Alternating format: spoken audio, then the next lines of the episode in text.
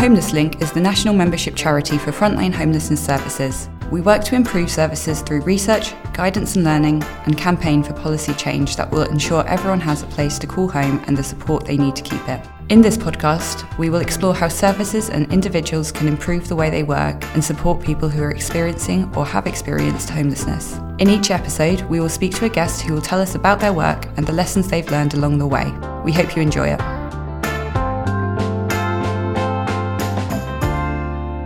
In this episode, we continue our conversation with Nick Maguire and think about what we need as individuals to build relationships. Hi, Nick. How are you? Good, thanks, Lauren. How you doing? I'm good, thank you. We spoke on our last episode about the value of relationships in support settings, but before we get going, and this week we're going to be speaking about what workers need in order to uh, build those relationships or think about relationship based support. Um, but before we get going, could you just introduce yourself again um, for the listeners?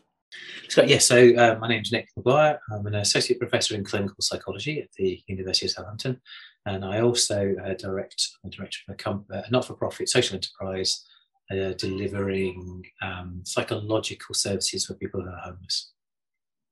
Brilliant, thank you. So let's just jump straight in. Last time we spoke about uh, the importance of authentic relationships uh, between staff or peer mentors or anyone and someone who is using a service or sort of accessing a space.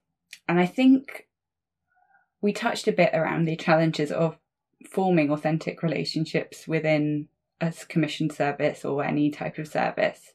And I'd like to pick up on what some of the other challenges or that as a challenge might be in forming relationships as staff members, as sort of frontline workers, but also service managers, um, any context. What do you see as some of the main challenges?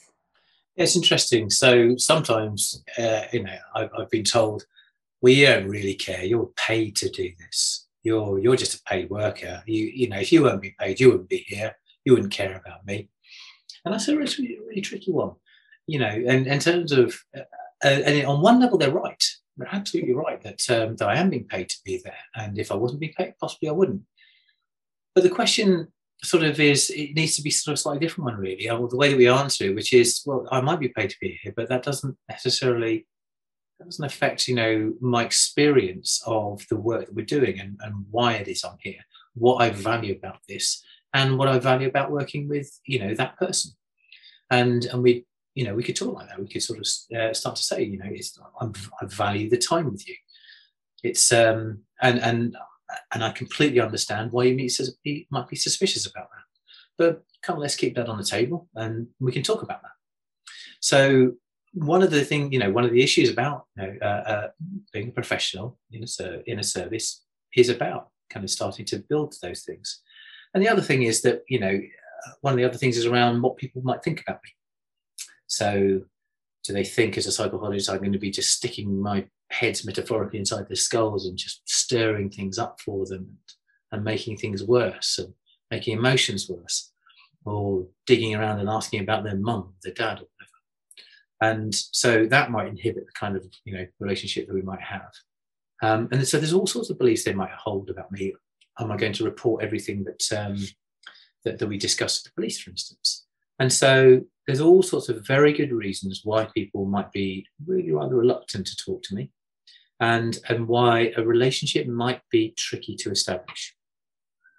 There's also the other stuff as well about um, in terms of it might not necessarily be me, but it might be anybody if they're suspicious or they've had really tricky experiences, particularly in childhood, around complex trauma and about being exploited or punished or neglected or abused by people particularly maybe people in authority and people in power, then why would they engage with me? I'm just one of those other people. And so enabling people to start to kind of challenge some of those beliefs or experiencing me differently is a really key part of that. And so one of the things that um, we are unable to do within the within our social enterprise because we're not the NHS and so we don't have to serve a whole population is to turn up to be rejected. And that can be a very important process. If I've said I'm going to be somewhere, I will be somewhere. And if the person isn't doesn't uh, doesn't want to to come or cancels or just doesn't turn up, that has to be okay because I've done what I'm said I've said I'm going to do. And for some people, there needs to be a bit of a test. So if I keep turning up two or three times, I'm still there when I said I'm going to be. Maybe that person might think, okay, well they are doing what they said they were going to do. Maybe we'll just take the next step and talk to them because they've sort of been there when they said they would, and I've tested them out. I've tried to reject them, but they still turned up. And so some of those kind of processes are, are actually really important. Being able to, uh, and this is where structures of services is really important. Now, if you've got to serve a whole population, it's very difficult to not run a three strikes and you're out. But it's really important for us not to do that, not to run a three strikes and you're out. We need, we might need to turn up four or five or six, six times before somebody eventually starts to start to trust that I am doing what I say I'm going to do and that I'm reliable and that's the kind of the foundation possibly for a, a better relation, a better a, a, conversation. And so you might get then tested out with 10 minutes of conversation. And, and I've had this happen before where somebody says, there's sort of, you know, a bit of kind of chit chat and then, right, I'm just off for a cigarette, I'll be back in a bit. Of course, they don't come back. Entirely understandable. And that has to be okay. Whereas maybe the week following, you know, you might spend 15 minutes sort of talking. And and so, what you're enabling the other person to do is to experience you differently. And it requires you doing what you had to do, and it requires a structure which enables you to do those things. So, this is why, kind of, you know, the, the, the intrapersonal stuff and the interpersonal important, but also the structure of the service, the way in which you configure service, which enables those kind of processes, is really important. So,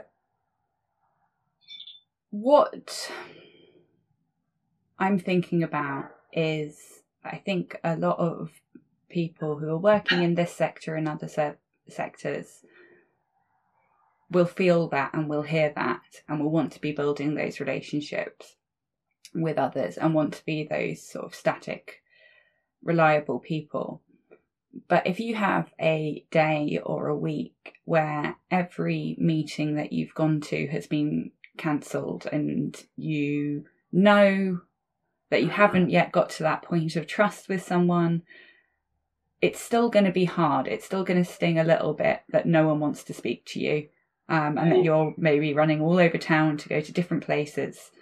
Um, and I think we, you know, need to name name those feelings ourselves. We we are we spoke a bit last time about how we're sort of social creatures and that for workers as well, and people are wanting to have these social interactions and are in have chosen this work, um, and then are experiencing rejection.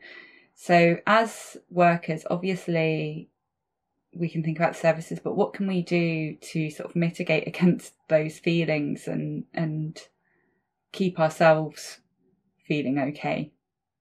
Yeah absolutely. So we can talk about um, the the kind of the the thing that we need to do the the uh, the intervention which of course is some form of reflective practice. That's one of so a bit of training the way that we do it is a little bit of training but it has to be followed up through regular reflective practice because these are things that need to be discussed. So that's the kind of the one of the fora in which these kind of things can be worked out and discussed. Now the question then becomes well what is it that needs to be worked out and um, and you said it yourself um, it's you know it stings a bit. And why does it sting when somebody doesn't turn up? And and quite often what we you know when we talk these things through it stings because the person thinks that they're not valuable. And there's this you know why have you selected into this work? Because i really value the work that i'm doing the so because it has a social value. I value working with people who really have very little else. Now when that person who has very little else doesn't turn up to see you, or or you may have the thought, I have been rejected. But that's the whole thing, is a thought. The thought that you are in some way being rejected. And that of course leads to this this kind of stinging and um, and the there's and there's all sorts of um, emotions. So there could be a bit of sadness and hopelessness, but there also could be some anxiety. Oh my God, if they've rejected me, then I'm I'm, I'm no good at my job. So it's not just that they rejected me and I had this existential stuff. It's I'm no good at my job. And if I'm no good at my job, they're going to see that I'm no good at my job and they're going to sack me. And so not only do I have no value to the person, I also have no value to the organization. So these are the kinds of thoughts that people have. And this is it, they're just thoughts. And, uh, and we have to just notice those thoughts. Relentless compassion involves us observing, observing the thoughts that we have about ourselves and observing the thoughts we have about the other person. So what we might resort to is blame. Oh my God, you know, they've they they've not turned up again. Well, either I'm to blame because I'm rubbish at engaging them, or they're to blame for not turning up. It's better to blame them.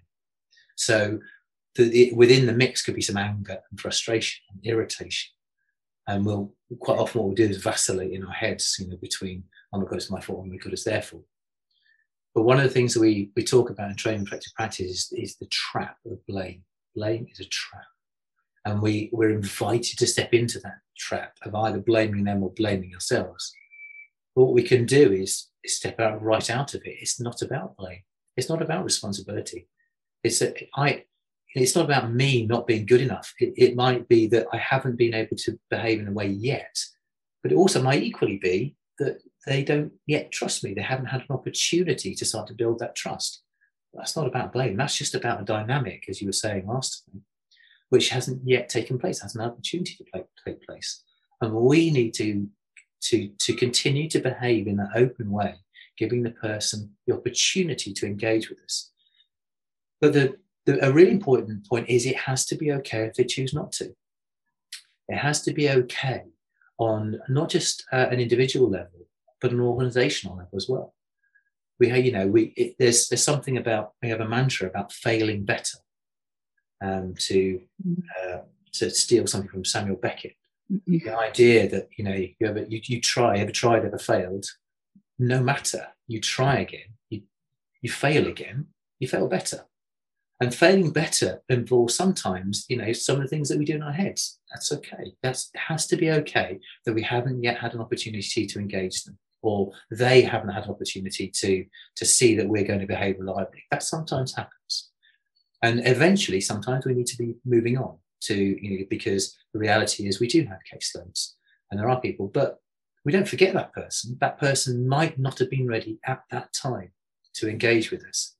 Now, these are quite, these are really complex inter and intrapersonal processes, and they need to be discussed. And there are also, again, systems issues. The way in which we service, you know, we, we set up the structure. We can't, we just can't deliver infinite amount of time to somebody. Just keep turning up for 10, 11, 12 weeks or whatever. You know, there are other people that can be, uh, that, that could be served. But we don't forget the person. They're still in mind. And it might be that further down the line, you know, if we're failing better, we, we you know we might have failed to um, to engage them at that point. But this isn't a blaming fail. It's just that's just how it was. Something about taking responsibility, but not blaming ourselves. So there's something about responsibility, which is not blame. The two are, dis- two are distinct and two are different. But I can take responsibility. Okay, so my part of the service wasn't able to behave in a way that that person yet was able enabled a response. That's that's a reasonable way of framing it we haven't yet got a sharp enough tool in the, in the box to help that person see that we were useful. There's another way of doing it. But through continually practicing and, and failing better, of course, we continue to sharpen those tools. And one of the tools is something we call metacognitive awareness. In other words, noticing the thoughts that we are having about ourselves and them. And blaming them or blaming ourselves is one set of thoughts that we can notice.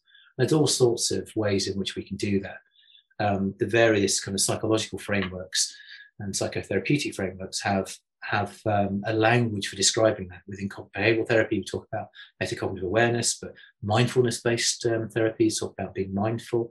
Um, uh, mentalization um, um, based therapies talk about mentalization. And they're all kind of talking about the same kind of thing, being able to reflect on what's going on inside, both the emotion but also the cognitive. And one of the key ways of doing that, it's very hard to do on your own. It's very hard to become aware of thoughts and feelings on your own. So you do it through discussion. And that's why discussion within a kind of safe place like reflective practice is so important. I love that. And I love the way that you've positioned all of that. I think I sort of asked the question in quite an individual what what can a worker do? And while we can uh, note or name the feelings and thoughts, it just cannot be done on your own. It needs to happen within a system, within a service. It's impossible. Um, so I'm very pleased that you've drawn that out um, and sort of challenged the question there. I think it's it's been a challenging year. We've been in lockdown at various different points. We're, We're still, still going through a lot of uncertainty. And I think that it's had a, it will have long term effects on everyone in various different ways. COVID 19, if I haven't said that already, if you hadn't got it from the, what I was implying. And I guess I want to know, I was going to ask what you, what reflections you have on how the last year has impacted people delivering or working in services and whether there's anything you know people might need to keep an eye on uh, to look after themselves or not or um, both now and in the future it, it's so uh, so complex so we can talk about you know at any number of levels so we can start, so, you know, we can talk about the individual staff member level, we can talk about the dynamic interaction with our people level, and we can talk about the organizational level. All have suffered. let's start at the kind of individual staff level. Not only are might people feeling massively anxious about infection, about getting ill, about social distancing, about all those kind of things, which you know we can't suddenly just just get rid of just because we're still, excuse me, working in hospital and, and, and working in environments where quite a lot of people are. So there's all those, you know, entirely natural, entirely understandable uh, anxieties around the pandemic and around the virus itself. And before we even start to think about how we have been prevented from maybe behaving in ways that we value. So we may value, really value the interpersonal. We may really value the sitting down in a room and talking quietly with somebody about stuff and of course that got completely kiboshed. You know, we weren't allowed anymore to sit in rooms and uh, in close proximity to people without masks and without PPE, which of course also interferes with things like non-verbal communication and the quality of relationships. So it, it wasn't. It's not just the. Um, it's not just that uh, the kind of the anxiety is itself, but it's also the the way in which we work. Now we have this um, uh, this really useful phrase which comes from acceptance commitment therapy this, this idea of behavior in the service of values and when we when we're caused to or we're in, when we're impeded in behaving in the service of our values we tend to feel a bit crap about it. Entirely understandably. When we're able to behave in the service of values we tend to feel really really good. And this is why going back to the previous thing about noticing when we think we're being ineffective that's often we we have these thoughts about not being valued anymore because we're not being able to behave in the service of values. But that's because you know we may have a particular understanding of what that what that is, what that behaviour is, and more to the point, we're looking for an outcome of that. So I'm behaving certain my values, turning up regularly, and you're not turning up.